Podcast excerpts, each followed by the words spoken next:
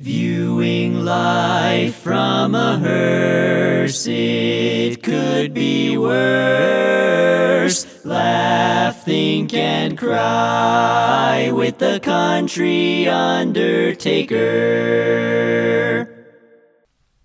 On October 18th, 1995, 67 year old Charlie Taylor Montfort, known as Bur, spelled B U R, to his many friends, was brutally murdered after Wednesday night prayer meeting at the Methodist Church in the sleepy little town of Reynolds, Georgia. He was the last one out that night and locked the church doors, as was his custom when he left. He walked across the street to get in his 14 year old Chevrolet Impala when two kids jumped him from behind and fatally stabbed him in the throat.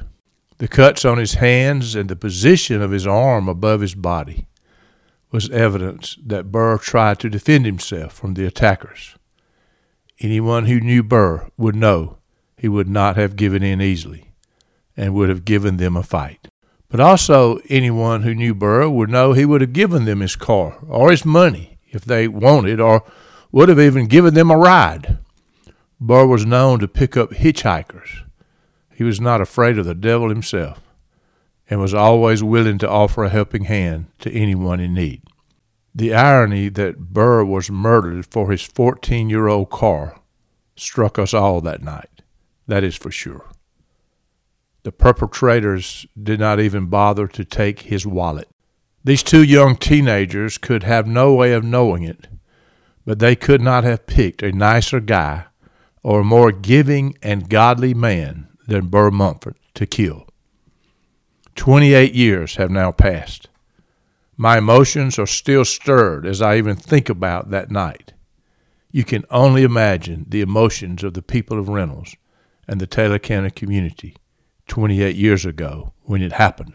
A few years after the murder, when he was ranking news items for the decade, Jim Cosey, owner and publisher of the Taylor County News, ranked this story the number one story for the decade of the 1990s. I think he was right.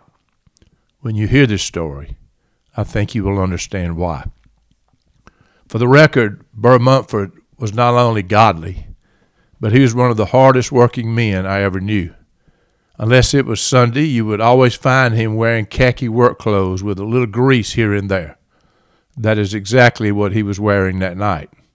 A graduate of the University of Georgia, Bur was a farmer, but he also wore several other hats. He was executive director of the Housing Authority, overseeing what was called project housing in Reynolds and the neighboring towns of Butler, Oglethorpe, and Marshallville. He also owned and operated a couple of laundromats in other towns. Since I was a man who sometimes would find myself out in the middle of the night due to the nature of my business, it was not unusual to see Bur riding his bicycle up and down the streets of Reynolds before 5 a.m. His days started early with exercise before heading to the laundromats and later to his office and farm. His days always ended late, except for his last night in October 1995. That night ended for him around 8 p.m. Besides his work, Bur was very active in the Reynolds Methodist Church. In fact, I was one of the fortunate ones who was a student in his Sunday school class as a teenager during the most formative years of my life. When Bur was killed that Wednesday night, it was personal to many, and it was personal for me for several reasons. This is the story of the murder of Bur Montfort and a little bit of the controversial circumstances around it, from newspaper accounts and from my own personal memory that is sometimes a little foggy after 28 years.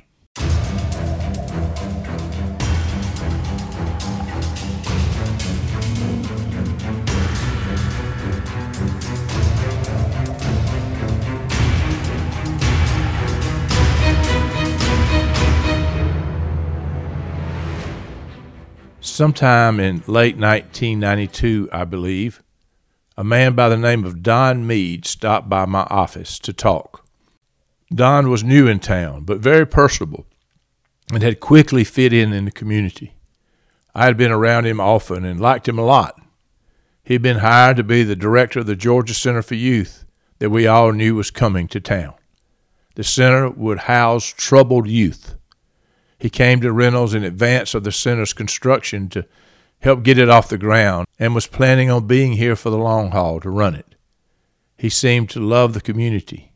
He became active in church and civic organizations and quickly made friends and even built a beautiful home for he and his wife outside of Reynolds. After a little discussion about mundane matters that day, Don asked me if I would consider being on the board of directors of the Youth Development Corporation of America, which was the parent company of the Georgia Center for Youth that was soon to be under construction. Everyone knew the center was coming to our county, but it was not without controversy. Most business owners in Reynolds who were trying to survive welcomed what would be new jobs and an economic boost to an area that desperately needed a boost. And many liked the noble cause of helping troubled youth. But there were plenty of others who opposed it. The Georgia Center for Youth was a topic of many conversations at early morning gatherings at the local Dealerburger diner over a few cups of coffee. Longtime friends had different opinions, and nobody minded expressing those opinions. To be honest, I was kind of on the fence. From the information I'd gathered, I did not think the place would be a danger to anyone, but I understood others' concerns. I just was not a 100% sure, so I mainly listened to the different opinions as they were expressed. Due to the controversial nature of the home for troubled youth, I knew it was obvious that the Youth Development Corporation of America needed a few local people to help carry the torch. Don Bond and Homer Barra were easy picks to be local folks on the board. They were both very prominent and successful businessmen and obviously well respected. They were also leaders of the Taylor County Development Authority, whose mission was to attract new business to the county. Although Don Meade never said this, I always believed I was chosen to be on the board because my daddy, Ed Goddard, was in failing health. He was most likely their choice to be another local face and a voice for this company, but they knew he was unable to do it due to his health. I ultimately agreed to join the board, mainly because I believed Daddy wanted me to do it. I remember going out for the groundbreaking ceremony on Goose Hollow Road in 1993. The executive team came down from Ohio and we joined the other board members from different states. We had pictures taken with the golden shovels. They put us local guys front and center for the newspaper pictures. They were not dummies. Maybe we were, but they were not. This was a big venture for our small community. They purchased 163 acres off Goose Hollow Road, and the construction cost alone was $3.9 million in today's dollars, which would consist of several cottages and other buildings. They would employ over 50 people. If you were a business owner trying to make a living in this small town, it certainly sounded attractive. We soon flew up for a board meeting in Ohio as plans were being finalized and to learn more about the inner workings of this company. The three of us local board members went on a small private plane that took about three times longer to get back than it did to get there. Don Bond, who was a licensed pilot, was riding up front with the pilot of the plane. Homer and I were in the back seats. I'll just say the ride back made us nervous in the back seat as that little plane got knocked around as we flew directly into the wind. We were very glad when we finally stepped our feet on the ground, I can promise you that. I also remember other meetings, one particular one at Callaway Gardens. Great food, lots of laughs, and even a few card games were part of the agenda. The point is, we quickly got to know all the players of the parent company of the Georgia Center for Youth. The chief player was a man by the name of Phil Flesher. He was the CEO and president of Youth Development Corporation of America. I'm not sure what the others were thinking, but I was trying to figure him out. To be honest, I never figured him out. My opinion is probably shaded by things that happened later. I know he sure got blamed for a lot when things went wrong. Phil was an easy target, I suppose. As I mentioned, there were many in the community who thought the Georgia Center would be good economically for our town that was on the decline, and it also seemed to be for a great cause in helping troubled youth. Who doesn't want to help kids who are troubled? As I mentioned, Daddy was one of those who was an advocate for the opening of this facility. He was for anything that would breathe life into our local economy. He always worked for the growth of Reynolds. It was in his DNA. Daddy had asked Don Mead a thousand questions, and he was convinced it would be a good thing and would be safe for our community. After all, in its history, the Youth Development Corporation had never had any of their kids cause harm to someone in their community. Sidney Bryan, on the other hand, our family friend and Reynolds native, was among those who were against the Georgia Center coming to town. His concern was that we had no idea how troubled these kids would be and they could be a danger to our community. These two lifelong friends are just two examples of real discussions and difference of opinions that were taking place. You did not see that much in Reynolds. Old friends taking different sides. Then on that Wednesday night in October 1995, about 15 months after the Georgia Center opened, the unthinkable happened. Sidney Bryan and all the opposers had been right. My daddy and those who supported them had been wrong. There's just no other way to say it. It is interesting to note, after all the conversations they had about it, both Sidney and Daddy died before the Georgia Center for Youth ever opened. Caitlin Moon, age 16, and his accomplice, Terry Jean Riffle, age 15, had escaped from the Georgia Center around midnight Monday of that week. They had been seen by several people in town, but nobody knew they were escapees from the Georgia Center. They hid out around Reynolds for a couple of days. They had called the facility to tell them they were in Atlanta, and it appeared the Georgia Center took them at their word and attempted to call off the local search. There are many if onlys in this story. One is if only the people of the county had been notified the two were on the loose there's a chance this would never have happened. But we also know, if only the Georgia Center never came here, it would never have happened. It was also discovered later that Caitlin Moon had recently stabbed someone at the Georgia Center. They were pressing charges and were attempting to get him transferred to a boot camp, they said. Not only were two kids on the loose, but one of them was dangerous. Local law enforcement knew they were missing and had searched for them, but had been told there was no need to worry because they were out of the area. Of course, none of us knew all that was going on the night Bur Montfort was murdered. And I'll be right back.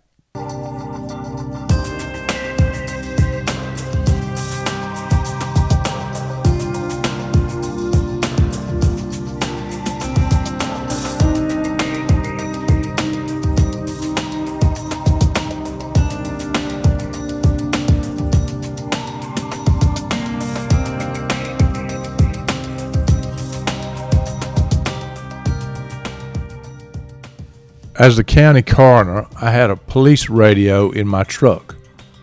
I just put my brother in law out at his house that night on the other side of the block, right there in town, when I heard the call for help. Rusty Bryan and I had been to a church function in Butler.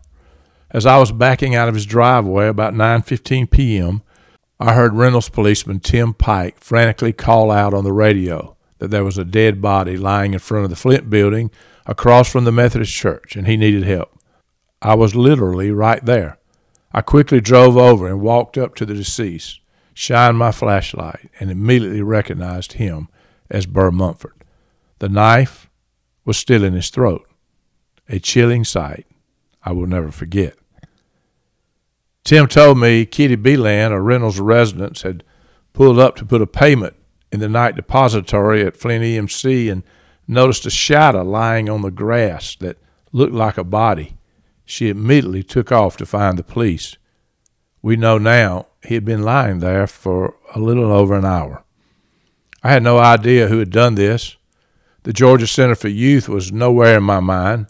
Both Tim and I were looking around. There was no automobile, just Bur's lifeless body lying partly on the grass and partly on the sidewalk in a pool of blood. EMS personnel and law enforcement began to arrive quickly. In just a few minutes, there were blue lights everywhere, and they kept coming. As coroner, I pronounced Bur dead at the scene. Law enforcement quickly secured the scene. After some time, I realized it would be my responsibility to tell his brother what had happened. Bur lived with his brother just down the same street from where the murder happened. I would imagine it was close to midnight when I drove down to their house. As I pulled in their driveway, I remember it being very dark. As you can imagine, on the short drive down the street, I was thinking about how I was going to tell David Montfort that his younger brother had been murdered. As I got out of my truck, the hair stood on the back of my neck. It dawned on me that the person who killed Bur may have come here first, or for that matter, may have come here afterwards. Was I about to confront the killer? I had a small flashlight, but that was it. I had no way to protect myself. I was thinking I probably need to go back and get a police officer to come with me, but I walked up the steps to the back door on the side of the house and knocked on the door. The door had a window in the top half with blinds that were not pulled all the way down. I saw the light turn on, and I was bent down looking under the blinds to be sure who was coming to the door. I was ready to jump if it wasn't Dave. Thank goodness he was there alone. I told him what had happened. Those are very difficult conversations, by the way. I waited for him to get dressed, and he rode in my truck with me to the scene. I eventually took him back home before sunup, but he was there as the crime unit arrived and watched all the processing of the scene take place. David was a calm, easy-going man, just like his brother Bur. He never got excited or expressed outrage but it was obvious his heart was crushed. Early into the investigation, law enforcement had realized that Bur's car was missing, so they put the description of his car and tag number out on the police radio. Local police had been searching for the escapees of the Georgia Center, so they were putting two and two together. By midnight, Caitlin Moon and Terry Riffle were arrested on the entrance ramp on I 75 south of Atlanta in Locust Grove. They had pulled up at a gas station, got gas for Bur's car, and didn't bother to pay for it. The clerk called the police, and they were stopped before they made it back on the interstate. After a brief scuffle with the officer, they were arrested and they both confessed to the murder of Bur Montfort. Local law enforcement took off to Locust Grove to bring them back to Taylor County for questioning and later placed them in custody in Columbus. The community was now outraged.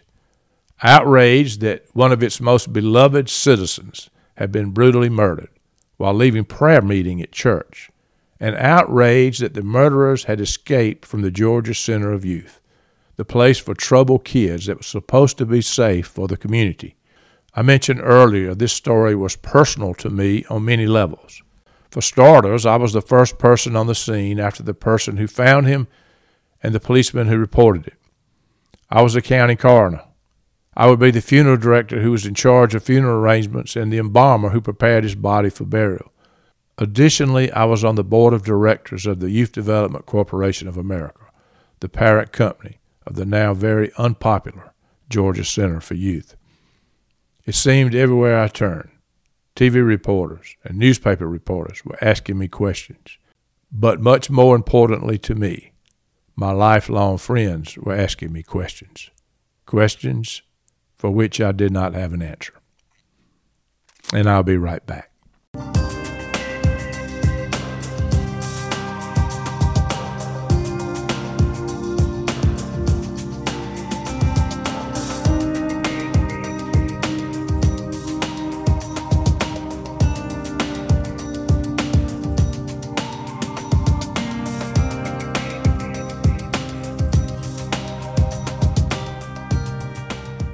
Not long after the murder and after the news came out about the killers being escapees from the Georgia Center, the board convened a meeting in Reynolds. Several members from out of state joined us. There was a lot going on, to say the least, media wise and community wise. The local board members were in the mode of finding out the truth of what happened. The out of town board members seemed to be more in damage control mode. They knew a man had been murdered, but in my view, to them he was just someone who had been murdered and not a lifelong friend and amazing human being as he was to us. As coroner, I was required to take pictures of the crime scene and the victim for my files.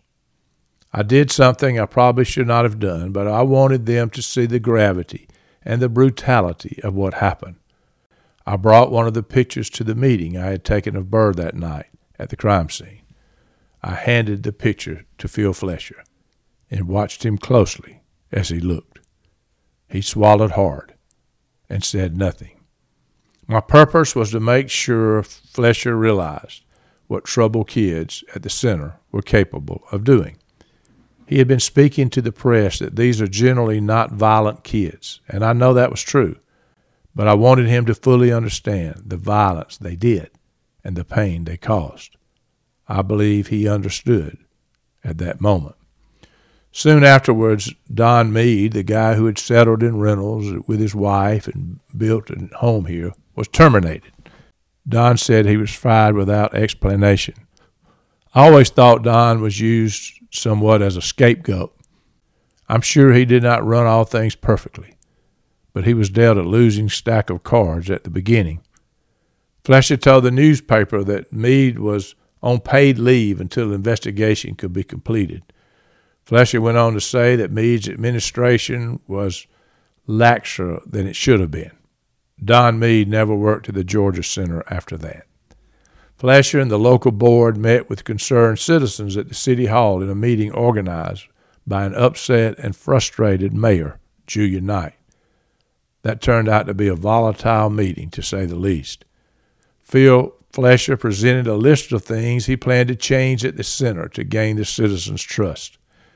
Gaining the trust of local citizens would be an extremely uphill battle, if not virtually impossible at this point. Phil Flesher was bombarded with very strong opinions that night, as were we, the local board members. Several investigations were launched. Mayor Knight appointed a four member commission to investigate the operations of the Georgia Center. The Department of Human Resources did their investigation the board of directors of the Youth Development Corporation of America launched their own investigation. Everything and everybody was investigated. Turns out there were some serious shortcomings at the Georgia Center. We learned that Caitlin Moon had been in a gang previously, but that but they did not discover it until after he was admitted. There was not supposed to be inpatients that had previous connections to gangs at the center. We learn when some institutions need the population to be at a certain occupancy to make a profit, they tend to lower the bar as to the people they will accept. I believe that probably happened also. There were 37 kids in the 50 bed facility when the murder happened. There were supposed to be two managers in each cabin at night, but that turned out not to be the case. They had a real problem maintaining staff at the center, and they were short-handed. When they began, they did not anticipate that it would be difficult to attract qualified people to such a rural area. Secondly, the job there was not easy. The turnover rate for employees was over 50%. These were tough kids to manage. We knew there had been close to two dozen escape events in the first year at the unsecured campus, but they were captured and back within a few hours thanks to the local sheriff's department. Sheriff Nick Giles expressed his displeasure at the center after the murder and was quoted in the Macon Telegraph as saying, There are a lot of things that have gone on at the center that should not have. The sheriff was frustrated, and he was right. The very thing that some feared would happen certainly happened, but what happened was worse than anything anyone imagined. Bur Montfort lost his life in an unimaginable way and the belief was his death could have been avoided. And I'll be right back.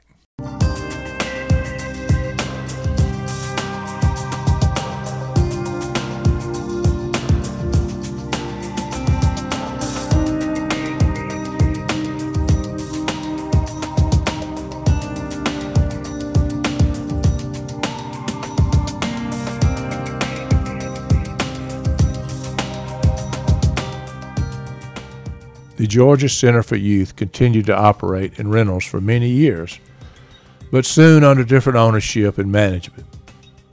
Recently, the Georgia Recovery Campus was opened at the refurbished campus of the old Georgia Center for Youth on Goose Hollow Road. It is a drug and alcohol rehabilitation facility in a beautiful setting, and it is much needed. From all accounts, it is a special place and doing fantastic work. I lost contact with Phil Flesher soon after the murder and the immediate events that followed.